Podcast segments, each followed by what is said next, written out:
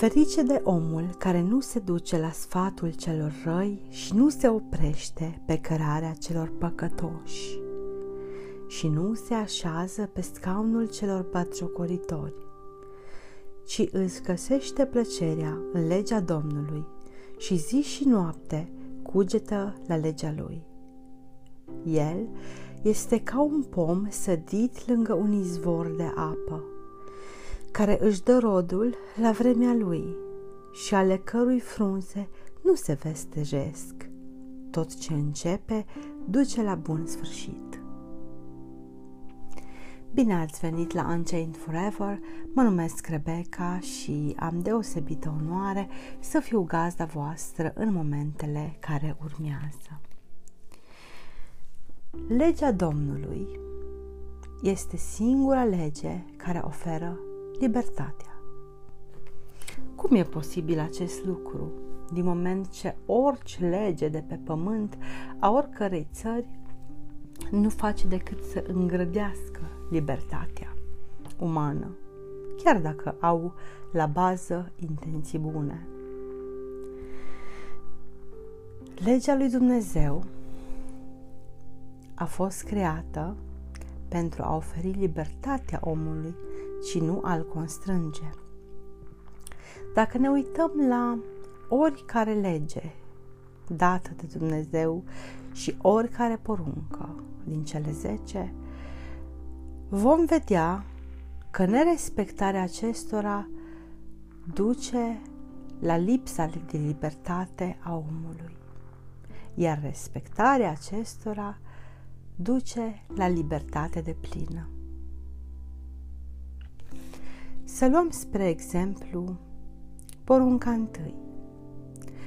Eu sunt Domnul Dumnezeul tău, care te-a scos din țara Egiptului și din casa robiei, să nu ai alți Dumnezei afară de mine. Această poruncă, precum o busolă, arată în mod direct nordul. Ne arată încotro să ne orientăm cine este cârmuitorul nostru, judecătorul nostru, creatorul nostru și stăpânul nostru. Această poruncă ne arată că fără acest cârmuitor, judecător, creator, noi nu putem fi liberi și libertatea este în El. Pentru că El a scos pe poporul Israel din țara Egiptului și din casa robiei și El este creatorul nostru să nu ai alți Dumnezei afară de mine. Ce se întâmplă dacă ființa umană are un alt Dumnezeu afară de Dumnezeul cel viu? Pentru că acest Dumnezeu, Creatorul, este singurul Dumnezeu viu, singurul care există. Restul Dumnezeilor sunt închipuiri ale minții umane și este puterea celui rău întrupată în tot felul de Dumnezei străini, falși, care nu există, care nu vorbesc, care nu au putere. Ce se întâmplă dacă omul se închină unui astfel de Dumnezeu, unei astfel de zeități? Răspunsul este simplu și ne este arătat și confirmat atât de istorie cât și de Biblie, închinarea un, la un alt fel de Dumnezeu decât Dumnezeul cel viu nu este altceva decât decădere și colaps, precum o clădire pică și se dărâmă în ea însăși. Așa este închinarea la un alt Dumnezeu. Această poruncă oferă libertate. Dumnezeu este libertate, pe când închinarea la un alt Dumnezeu nu oferă libertate. Pentru că în timp ce Dumnezeu a pus în inima noastră dorința de a iubi și de a fi iubit, de a respecta și de a trăi în curăție și dreptate, alți Dumnezei care nu există, nu sunt adevărați, sunt făcuți de mână omenească, pretind închinări speciale, pretind ofrande speciale, pretind anumite chinuiri ale trupului și minții pentru a obține vrednicia, da? a obține buna grație a zeului respectiv, pentru a intra în grație, pentru a fi plăcut de zeul respectiv, acest uh, om sau oameni trebuie să se supună unor anumite umiliri sau înrobiri. Porunca numărul 2. Să nu îți faci chip cioplit nici vreo înfățișare a lucrurilor care sunt sus în ceruri sau jos pe pământ sau în apele mai jos decât pământul. Să nu te închini înaintea lor și să nu le slujești, căci eu, Domnul Dumnezeul tău, sunt un Dumnezeu gelos, care pedepsesc nelegiuirea părinților în copii până la al treilea și la al patrulea neam al celor ce mă urăsc. Și mă îndur până la al miilea neam de cei ce mă iubesc și păzesc poruncile mele. Porunca numărul 2 este o extensie a primei porunci și se referă la închinarea acestor, uh, acestor la acești Dumnezei falși. Să nu te închini înaintea acestor Dumnezei făcuți de mână omenească. La asta se referă să nu-ți faci chip cioplit și să nu te închini înaintea lor și să nu le slujești. Dumnezeu este creatorul nostru, făcătorul nostru pentru că El ne-a făcut, da? este cârmuitorul și judecătorul nostru, singurul căruia trebuie să aducem laudă și închinare. Și am să explic un pic cuvântul laudă și închinare pentru a nu se înțelege că Dumnezeu are nevoie de a fi lăudat sau are nevoie de închinarea noastră. Cuvântul laudă se referă ad- la admirația omului. Da? Când laud pe cineva, de obicei am în spate o puternică admirație pentru acea persoană, pentru acea ființă. Laudă înseamnă mă minunez de ce frumos ești, te aplaud pentru ce minunat ești, te aplaud și sunt în admirație profundă față de tine pentru că m-ai creat, ai făcut pământ pentru mine și lucruri de care să mă bucur, pentru că ai făcut asta sau cealaltă. Asta înseamnă laudă, admirație la adresa, da? Laudă la adresa. Iar uh, închinare înseamnă um, cum am spune noi în ziua de azi subscribe? Subscriu. Acest închinare se referă la faptul că îți aduc toată admirația de care sunt în stare, îmi ridic pălăria în fața ta, sunt într-adevăr recunosc autoritatea ta, recunosc faptul că ești, faptul că meriți cinstea, meriți tot ce mai frumos, ești minunat, într-adevăr, tu ești superior mie și într-o zi îmi doresc să fiu și eu ca tine. Asta înseamnă închinarea.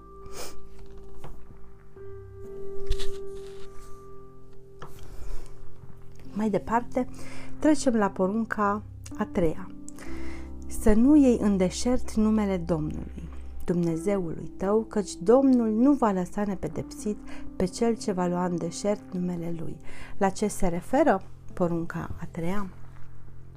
La fel ca și poruncile precedente, întâia și a doua, porunca a treia este o extensie a celor două și anume să nu vorbește Dumnezeu în contexte nefavorabile, care nu se referă neapărat la Dumnezeu.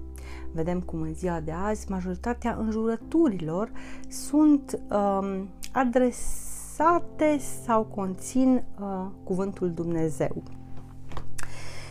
Pentru a atinge un anumit uh, apogeu al uh, momentului respectiv, se aduce cuvântul Dumnezeu în frază pentru a exprima intensitatea lucrurilor cu care acea persoană are de-a face. Um, atât în jurăturile um, legate de Dumnezeu sau care conțin cuvântul Dumnezeu, cât și um, bagiocurile de frază care conțin cuvântul Dumnezeu sunt o blasfemie și sunt o un cuvânt, dacă vreți, ce exprimă nesanctitatea, lipsa de sanctitate și de sfințenie da? a cuvântului Dumnezeu. Acest cuvânt cântărește greu. Acest cuvânt înseamnă ceva, înseamnă totul. E Dumnezeul, Creatorul, Cârmuitorul și Judecătorul. Nu poate fi luat pur și simplu folosit în orice frază, mai ales frazele care nu se referă la el. Dacă omul ar decide să ia numele Domnului în deșert, să vorbească fără temei, în orice vorba sau înjurătură despre Dumnezeu, fără să-i peze, ar putea fi liber? Ar putea fi ființa umană pe deplin fericită, că asta înseamnă, ne referim la libertatea ca fiind fericirea sufletului, împlinirea și acel, acea stare fizică pe care omul o are și se simte bine și e împlinit. Nu superficial, ci interior. E împlinit, e bine. Ar putea fi fericit omul dacă nu și-ar respecta Creatorul? Aparent ar putea fi, dar iarăși nu e fericire interioară, nu e fericire care vine din suflet, nu e împlinire toți oamenii care bagiocoresc numele lui Dumnezeu nu au fericire în suflet și nu au implicit libertate. Trecem mai departe la porunca a patra. Aduți aminte de ziua de odihnă ca să o sfințești. Să lucrezi șase zile și să-ți faci lucrul tău dar ziua șaptea zi, e ziua închinată Domnului Dumnezeului tău. Să nu faci nicio lucrare în ea, nici tu, nici fiul tău, nici fica ta, nici robul tău, nici roaba ta, nici vita ta, nici străinul care este în casa ta. Căci în șase zile a făcut Domnul cerurile, pământul și marea și tot ce este în ele, iar în ziua a șaptea s-a odihnit. De aceea a binecuvântat Domnul ziua de odihnă și a sfințit-o. Aici ni se spune clar că ziua a șaptea este închinată Domnului Dumnezeului nostru. Da? Pentru că El s-a odihnit în ziua aceasta de toată lucrarea pe care o făcuse și implicit și noi, prin porunca aceasta, trebuie să respectăm această zi de odihnă. Asta este moștenirea pe care ne-a lăsat-o și vrea ca în această zi noi să ne odihnim de munca, toată munca din timpul săptămânii în care să nu muncim nici noi, nici nimeni din casa noastră, să ne liniștim de munca respectivă, să ne odihnim, să lăsăm toate în urmă, bune sau rele, astăzi e ziua de odihnă. Um, de ce e necesar să ne odihnim o zi pe săptămână? Pentru că mintea noastră și corpul nostru are nevoie de un reset, de o resetare. Are nevoie de un timp în care să se refacă fizic și mental. Bineînțeles, nu orice zi are această putere, ci doar ziua binecuvântată de Dumnezeu. Pentru că doar o zi anume a sfințit El, ci nu fiecare zi. El a sfințit ziua a șaptea, care este sâmbăta. Nu duminica, cum cred majoritatea popoarelor lumii, este sâmbăta. Um, această zi a fost dintotdeauna ziua de odihnă uh, și acest lucru este confirmat uh, de Biblie, de uh, poporul evreu, care vedem că exista și în vremea lui Isus uh, și de asemenea și istoria confirmă acest lucru. Sâmbăta este ziua de odihnă, ziua a șaptea. Acest lucru a fost schimbat în trecut de către Constantin cel Mare, um, care a schimbat ziua de odihnă, care era sâmbăta, um, în venerarea zilei soarelui, care este duminica. Duminica este ziua soarelui, ziua închinată soarelui. Da? Um, pentru cine vrea mai multe detalii, poate consulta istoria și dovezile istorice care confirmă acest lucru. Înainte, ziua începea, prima zi a săptămânii era duminica uh, și dacă începem calcularea de duminică, ajungem uh, ziua șaptea ca fiind sâmbătă, duminică ziua întâi și tot așa mai departe, iar ziua șaptea pică uh, sâmbăta, care în trecut era numită sabat de către poporul evreu. Uh, această zi este sfințită de Dumnezeu, ziua de odihnă, ziua a șaptea, nu orice altă zi.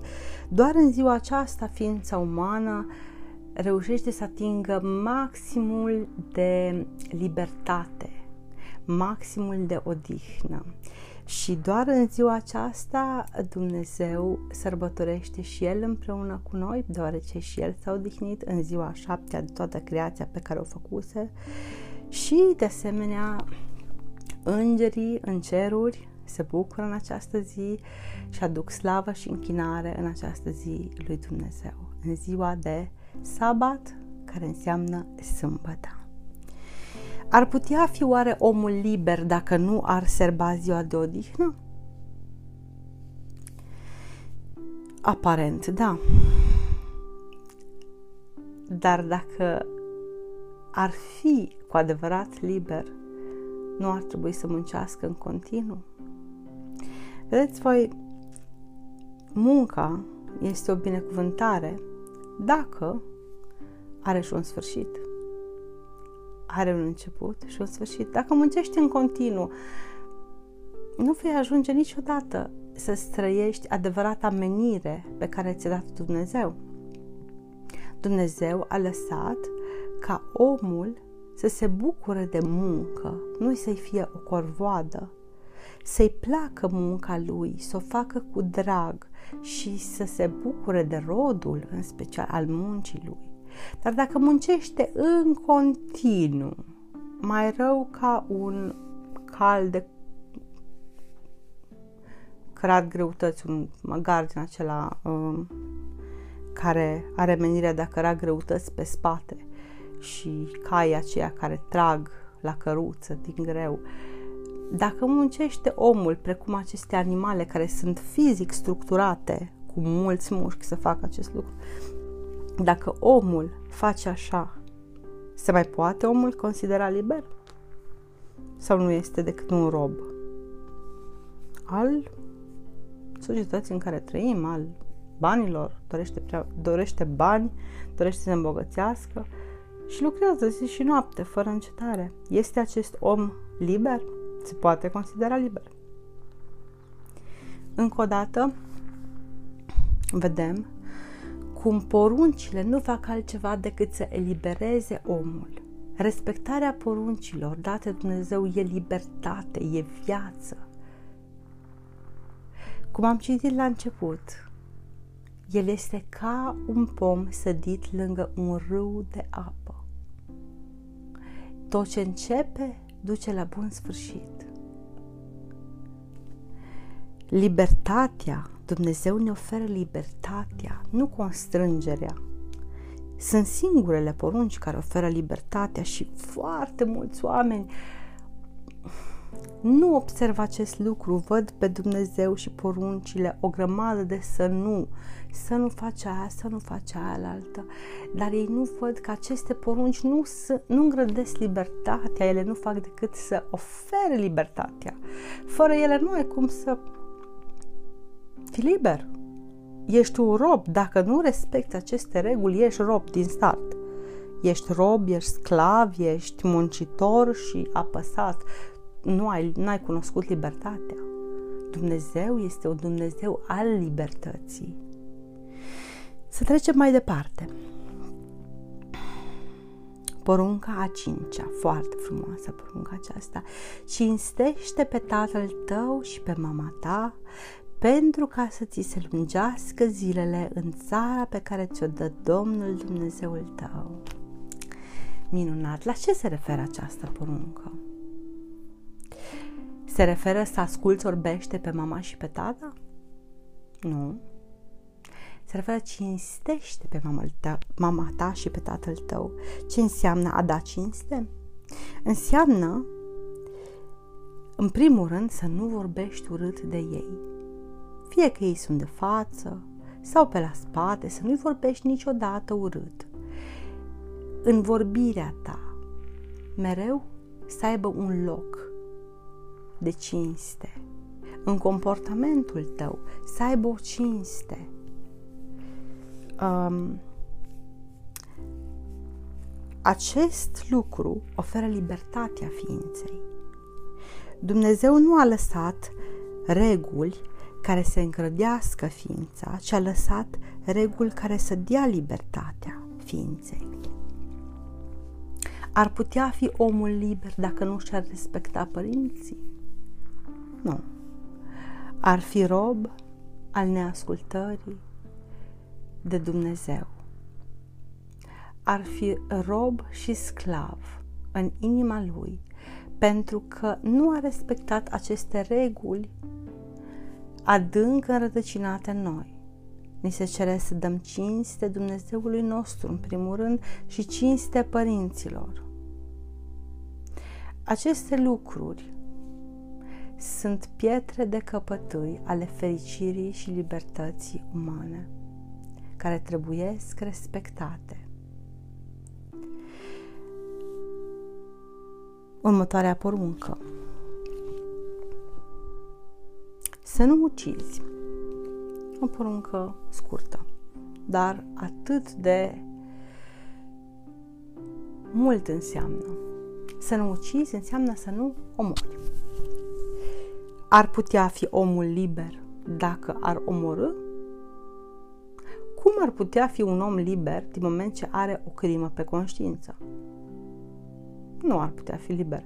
În primul rând, legea țării respective l-ar pedepsi și, în al doilea rând, conștiința lui l-ar urmări pas cu pas.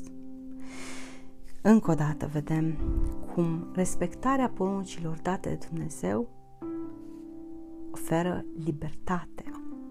Foarte multe țări și guverne au preluat și s-au inspirat, parțial sau în totalitate, din legile date de Dumnezeu.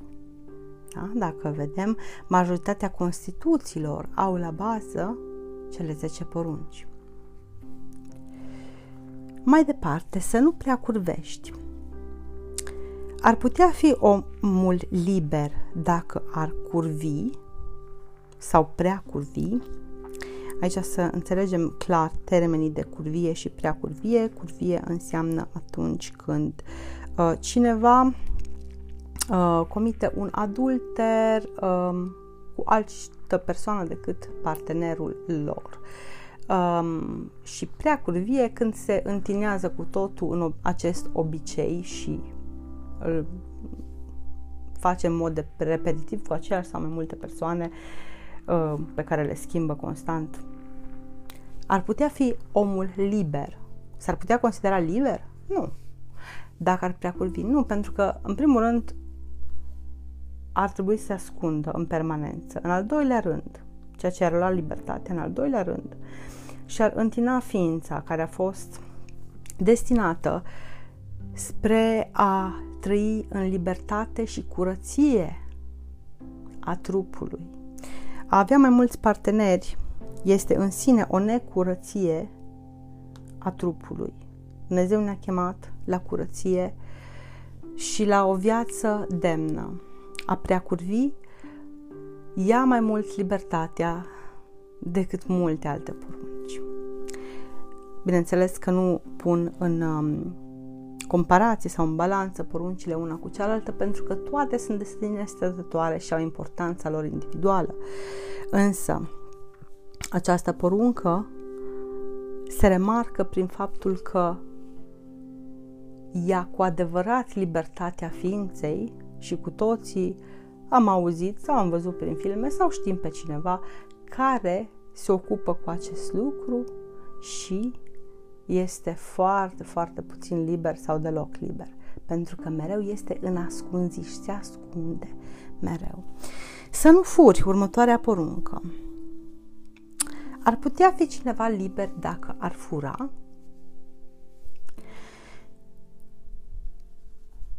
A fura este pedepsit în majoritatea um, Constituțiilor, este pedepsit de lege.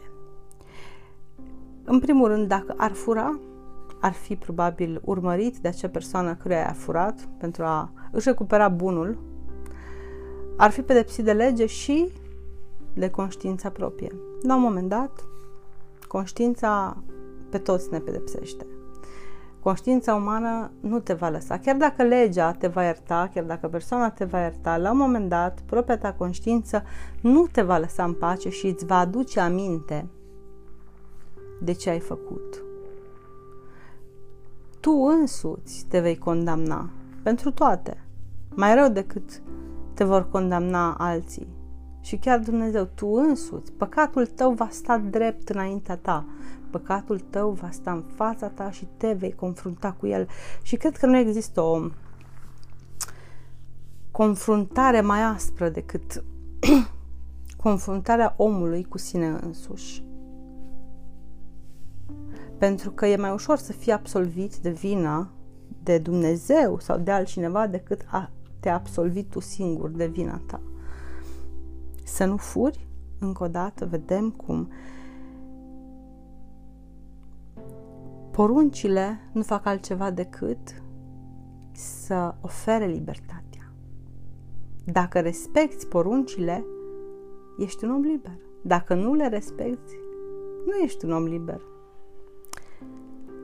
Mai departe, porunca a noua, să nu mărturisești strâmb împotriva aproapelui tău. Ce înseamnă să nu mărturisești strâmb împotriva aproapelui tău? Înseamnă să nu minți. Cine minte are libertate? Nu, nu are libertate. Este orice altceva, dar nu liber. Pentru că minciuna posibil să tragă după ea și alte minciuni pentru a acoperi pe prima. Și minciuna ține omul îngrădit în parametrii minciunii respective. El nu poate fi liber să spună.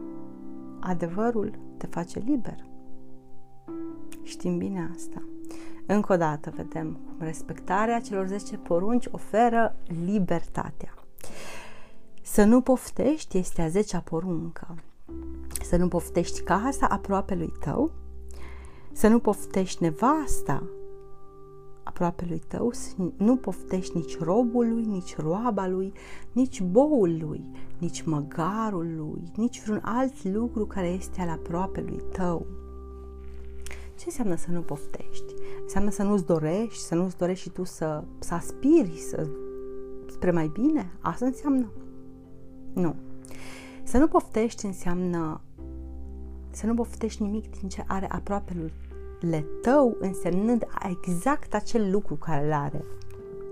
Ție nu trebuie, spre exemplu, altă mașină, îți trebuie mașina lui exact aia o vrei și ți-e ciudă și o vrei și dacă nu o poți să ai, mai bine distrugi.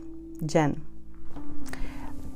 Sunt mulți oameni care merg pe principiu dacă eu nu pot să o am, mai bine să n-aibă nici el. Sau uh, sunt atât de ciudoși, se uită peste gard, mai ales când avem social media platformele astea care postezi, poze cu tine și cu tot ce ai și lumea se uită și majoritatea, să fim sinceri, nu se uită ca să admire la modul sincer, bravo, mă bucur pentru tine, să se bucure cu adevărat pentru tine, nu. Oamenii de obicei țin ciudă, ură, pică, uite ce are, uite are mai bine ca mine, cum fac și eu să am acel lucru, asta încă ar fi sănătos, dar ei vor să aibă exact lucrul ăla al aceluia, familia perfectă, partenerul perfect, copiii perfecți, um, lucrurile, bunăstarea, casa perfectă, mașina perfectă, tot ce are acel acea persoană. Și cu toții știm măcar o persoană de acest gen care are astfel de lucruri și noi ne uităm peste gard la acea persoană sau știm o persoană care se uită în permanență peste gard la alții și poartă ciudă sau pică acelor persoane. Biblia sfătuiește împotriva acestui lucru, pentru că acest lucru ce face? În primul rând, îți ia libertatea de a fi tu însuți și de a-ți vedea de casa ta și de grădina ta și de ograda ta și de lucrul tău. Nu, te face să construiești o ciudă nesănătoasă, nici nu există ciudă sănătoasă, o învrăjbire a sufletului, o îngrădire a sufletului. Um, ființa umană nu este liberă. Omul nu este liber dacă are un neajuns trebuie să lucreze la acel neajuns, să se inspire, da, uite, îmi doresc și eu lucrul respectiv și o să-l am, Dumnezeu o să-mi dea și o să mă binecuvinteze. Eu fac tot ce pot și lucrez atât cât pot și o să vină.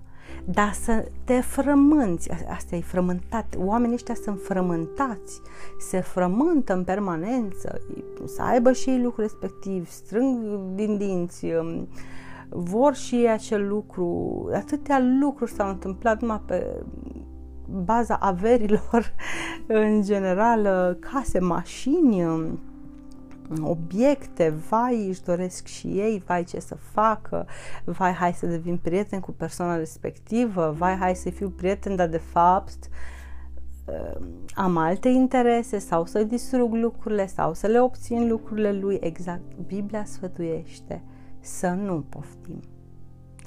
A pofti este maximă lipsă de libertate, e frământare continuă, e ca și cum un măr se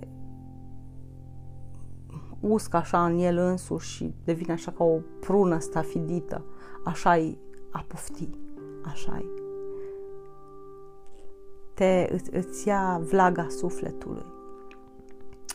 Această poruncă încă o dată dovedește că lipsa respectării poruncilor lui Dumnezeu aduce lipsa de libertate. Dumnezeu e viață, Dumnezeu e libertate și va fi mereu libertate. Respectarea tuturor legilor lui și poruncilor lui e cheia spre libertate. Nu cheia spre îngrădire, cheia spre libertate, e libertatea însăți, însăși. În uh, Psalmi, capitolul 125, versetele de la 1 la 3, spune așa: Cei ce se încred în Domnul sunt ca muntele Sionului, care nu se clatină, ci stă întărit pe vecie. Cum este înconjurat Ierusalimul de munți, așa înconjoară Domnul pe poporul său, de acum și până în viață căci toiagul de cârmuire al răutății nu va rămânea pe moștenirea celor neprihăniți. Ce făgăduință minunată avem din partea lui Dumnezeu pentru cei care se încred în Dumnezeu, în toate lucrurile. Legea lui Dumnezeu este libertate, este pace, este respirația sufletului. Noi suntem construiți de Dumnezeu, de mâna Lui, în așa fel încât astea sunt legile. Da? Cum există legea gravitației, și știm să respectăm legea gravitației ca să nu cădem dintr-un pom, ca să nu cădem din, de pe acoperiș, respectăm aceste lucruri, ne luăm o scară, avem o modalitate de a uh, face lucrurile, pentru că știm legea aceasta a gravitației. Alt, alte legi fizice de asemenea, știm că electricitatea curentează, așa că știm să folosim măsurile de precauție la electricieni în mod special, dar și noi știm să ne ferim că electricitatea uh, este o lege a naturii și trebuie să ne uh, comportăm ca atare. Așa și noi, oamenii, avem anumite legi, anumiți parametri în care funcționăm. Nu funcționăm pur și simplu. Nu. Există anumite legi și astea sunt legile. Trebuie să le respectăm pe aceste legi ca să putem fi fericiți. Bineînțeles că există multe alte legi în Biblie, dar astea sunt cele 10 porunci. Există uh, multe alte porunci date de Dumnezeu referitoare la iubirea de Dumnezeu și iubirea de aproapele care înglobează și incorporează toate celelalte legi la oaltă. La oaltă. Acestea sunt um, legile care însumează restul legilor din Biblie. Iubirea de Dumnezeu și iubirea de aproapele. Cam asta e rețeta. Cam asta, în jurul acestor lucruri se învârt toate legile și poruncile. În Psalmi, capitolul 32, versetul 8 și 9, scrie așa Eu, zice Domnul, te voi învăța și îți voi arăta calea pe care trebuie să o urmezi. Te voi sfătui și voi avea privirea îndreptată asupra ta. Nu fiți ca un cal sau ca un catâr fără pricepere pe care îl strunești cu un frâu și o zăbală cu care legi ca să nu se apropie de tine. De multe dureri are cel parte cel rău, dar cel ce se încrede în Domnul este înconjurat de îndurarea lui. Neprihăniților, bucurați-vă în Domnul și veseliți-vă și scoateți strigăte de bucurie toți cei cu inima fără prihană.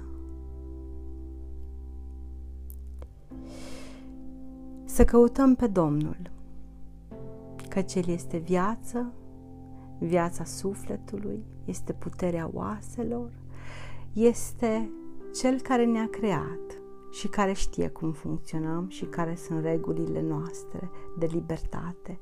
Noi așa funcționăm. Să respectăm doar legea Domnului, căci legea Lui aduce bucurie inimii noastre și libertate. Amin.